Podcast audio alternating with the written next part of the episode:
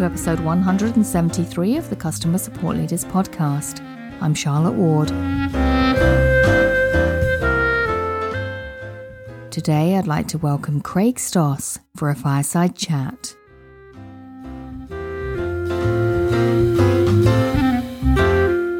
I'd like to welcome back to the podcast today Craig Stoss. Craig, it's lovely to have you join me again for the second time this time for a fireside. Um, we know the format, you bring the topic, and I'm, I'm really curious to hear about what you want to talk about today. So, welcome back. Thanks, Charlotte. Yeah, I, w- I was hoping uh, we could have a good a good chat about the social social media support within a support department. I um, th- this is a trend that I think we all know exists. Co- companies are starting to to pile into Twitter and Facebook and and various social media platforms to to support their customers. Uh, again, you know my favorite phrase of where they are in the context the customer is contacting you in, and and social media support is just a great way to do that because most people have those accounts right on their phone. They there's something that's it's very handy. They're used to using the platforms and, and so we've we've rightfully seen that boom in people claiming to have social media support, but um, I'm not convinced right now that it's uh, it's the best solution for the customers, at least in its current form. And I think that would be an interesting conversation. So, so what concerns do you have then, particularly? What's top of that list? What do you think is particularly challenging when it comes to supporting customers? I guess. I think the current challenge is many companies have separated out social media support from your traditional support. They they're potentially using different systems. I mean, social media management is done through a, a variety of tools, but least of which are your your main ticket management tools like your Zendesk and your Salesforces and things like that. And so um, I think immediately we've created that disconnect between the tools that people are in. But on top of all of that, there, there's also a difference in training. Social media support in many places uh, is probably not trained to the same level as as a as a support rep would be. Um, they they are typically people who are uh, more of a marketing background, which is not a bad thing. It's just that it creates this disconnect in the in the customer experience, and I, and I think that's the biggest uh, top of the top of the the chart. If you're going to do social media support you should do support on social media, right? It's it shouldn't be this opposite impact where it's we have a social media presence and we're going to use it mm. sometimes ad hoc for support. It's it's more of uh, something that we need to actually embed support in that. And that maybe doesn't mean uh, someone from support staffing that channel 24 by 7, uh, but it might it might mean some sort of integration where marketing can flag the, the, the, appropriate tweets or, or posts to to someone in support for for more uh, uh, for more insight from the support team and a more cohesive experience. Yeah, that makes sense. Um, I want to touch first on what you said about the different training that may be applied to the people providing social media support compared to your main channels into your support team. Um, and I'm thinking, you know, social media support is very, very obviously a very frontline role. Do you do you think really and genuinely that the levels of training are so very different from your very frontline roles? And and if so, is that i mean you described maybe it might the, the, the individuals doing that support there might come from more of a marketing background so i guess that's an entirely different business function. But for those companies that are actually um, having people with the right product skills or the right service skills um, man those so that social media channel, do you think that the training is still different? And and actually, I guess the extension of that question is: Does it need to be different anyway? Because this is a different type of support. Maybe we're maybe I maybe we're in a little bit of denial about that. I mean, different uh, different, probably almost certainly different, right? I, I, think that there is a, you know, when every every comment you make is incredibly public facing, um, tone be, probably becomes a, a, lot more important to to monitor. Um, so so yeah, there probably is an element that you need to, to to focus a lot more on your empathy. You need to you need to you know your your realism. I think is important. You know, I've been to social media support um, Twitter pages where if you actually go to their their tweets or replies section, you see the same message like, "Oh, we feel so sorry for your uh, for for your situation," or mm. "Oh, you know, I can really empathize with you," or and you read that about fifty times in a row, and it it loses some of the uh, uh, genuine nature of, of the comment you're trying to, to get across, especially when that's followed up with please contact you know this phone number for more information you know something something that's completely context switching channel switching and and wouldn't fall into a best practices guide for customer experience so yeah yeah i'm uh, with you i'm with you actually one of the first things i do if i'm remotely thinking about contacting a, a service or product provider on twitter is go and look at how they're talking to other customers because it's so public and the entire yep. history is there and yep. if all i see is a row of things that says please contact please contact please contact I just don't even bother reaching out. I may as well just go and find another way to do that. Yeah, and I think that that's a, a big a big issue, right? Is the fact that you want to be able to provide support and most of the time when you see these crisis modes you know um, when there's like for example internet outage and you see the telecoms twitter page light up with hey my internet's out my internet's out there probably is only so many ways to respond to that right um, but but asking you know for the, the, the customer to go somewhere else is just not the right solution right? You're you're you're you're redirecting both their frustration but you're also redirecting someone where the answer is probably known within your organization. Mm. the social media team may just not have it. Um, and that that's something that i've talked about before i believe with you is is this idea that especially in crisis mode your whole company needs to have be on the same page. And and i don't necessarily mean that you know your your your front desk administrator needs to be able to solve support tickets or your or your your your you know your customer success managers or your bdrs you know have to be able to talk technically about your product or whatever it is. But they should at least have an idea of what's going on. You know you know something someone calls in and, and just says hey you know looking to to do something with your product, but uh, I'm having this bit problem. Having them say, "Oh, well, you know, go call our support team; they'll help you," it's just not that great experience. So, you know, even if it's the update is purely we are aware of it, and and uh, I will get an update after this phone call, and I'll send you an email back personally, or I'll ask support to contact you. But do it on behalf of the the, the customer. And to me, that's what social media support should be as well, right? It should be it doesn't have to be a deep technical conversation. I mean, we all know how hard it is to type that in in you know 200 characters on Twitter or or in again in a public forum where where you probably don't want to air every debugging technique in in such a place. Um, but at least be do advocate for the person contacting you. So as opposed to saying please call this number you know maybe it's a could you dm me your email address and i'll have support contact you you know with details on this issue or or basic triage. Like if you were if you were to send me uh, you know private message with these five pieces of information i will i will get someone to do the analysis and contact you or something where you you are taking the ownership of it as opposed to redirecting the customer the customer themselves to another location and um, and yeah I, I, so going back to the original question i do think that requires some some extra training or some different types of training um, do i think that everyone that, that runs a social media account for a company needs to be a full-fledged frontline support rep probably not but they should at least have the basic you know customer experience skills mm-hmm. expectation mm-hmm. setting skills empathy skills like the same soft skills that you would expect in a, in a frontline support rep and and at the very least have a consistent way of taking ownership of those those those queries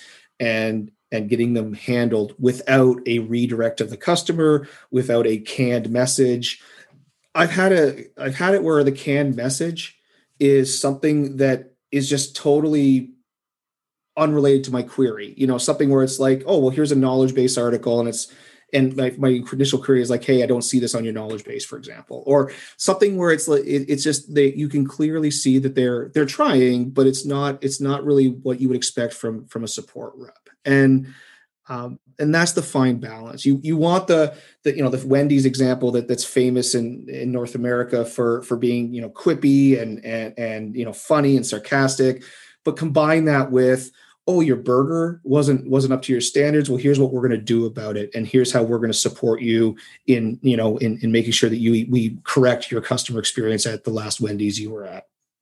Mm-hmm.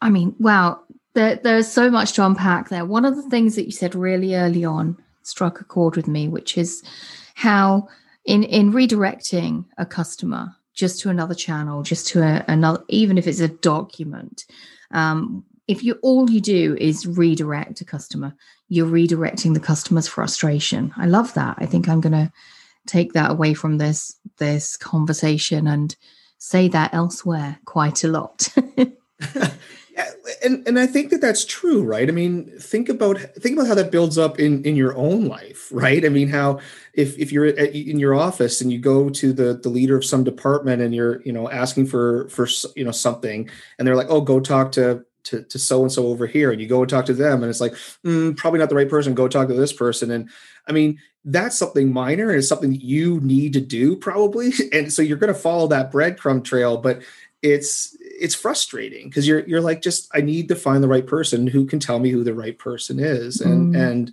um, inevitably you get to that right person and they're on vacation anyways right we all know that story so it's yeah. it's one of those things where it's one of those things where you, you know at some point you have to take ownership of it. And and and to me in support you know support should be the owner. When, when, in any support world you know the company and the and the department specifically needs to take that ownership and say i am going to solve your problem. I might not know the answer. Right. i might not be able to give it to you immediately but i am going to solve your problem and and go and find that and I think I think that's just all echoing something which I've been saying for years, and I think just fits really nicely with this. I've I um I and I think this ties in quite nicely with your your the, the people who are providing social media support might not have the greatest depth of skills. They might not have the greatest depth or or breadth of training. Um, they might not have all of the tooling and all of the customer context. But nonetheless, nothing prevents them being the owner of that, being the owner of that solution. And in fact, what I've the, the way I used to phrase this, it's it's um is typically a, a, sort of nebulous concept. For I quite like to put things, put too many words into things if I can at all help it. yeah, yeah, yeah. But but um, but I used to say it's actually it's not ownership of the solution; it's ownership of the solution path. It's it's I will steer you to the solution. I will make sure you get there even if I'm not the person to provide the solution. I think I think that's clear. And I think that if lack of that ownership is what you're projecting to the world, it speaks a lot about the brand, doesn't it? I think. Yeah. And I, I actually, that's a great way of saying it, right? I, I feel like, and that to me, that to me is support across across the gambit of support. But in social media support, when it is public, I think it's even more important um, because it's something that you are you are you're projecting literally to the world um, your your the way you handle it your your tone your attitude. And and i think that that's the key. And and you're right. I i don't think this all social media support teams need to have the full breadth of tools you know to, to your point but they need to be connected. And if they are going to hand it off you know um, I've used this example in one of your podcasts before of, of like when I contacted a company on Twitter and they asked me to email a support team and the, the person, they, they weren't connected. Right. And, and, and so then I had to re-explain the issue to the person support. And it, it was like, well, I, you know, just go to your Twitter account and copy and paste everything I've said and put it into Zendesk. I mean, there are tools that automatically do stuff like that between between your your social media management like Hootsuite and and and those types of products to copy into to Zendesk and and that is um, so vital. And then I think one thing we haven't really addressed is the timeliness of of Twitter support or, or Facebook support or like mm. the support on social media is the timelines are also expected to be faster, right? You know, we whereas you might be okay with a, a few hours via email um, and a few, you know, a, a, few minutes on this on a on a phone call, you know, when you're talking social media, you're talking, you know, seconds to a very few number of minutes as a response time, and and in crisis that might be very difficult to do. You know day to day maybe that's fine um, i remember being when i when covid hit i was stuck in i was in another country. I was i was traveling.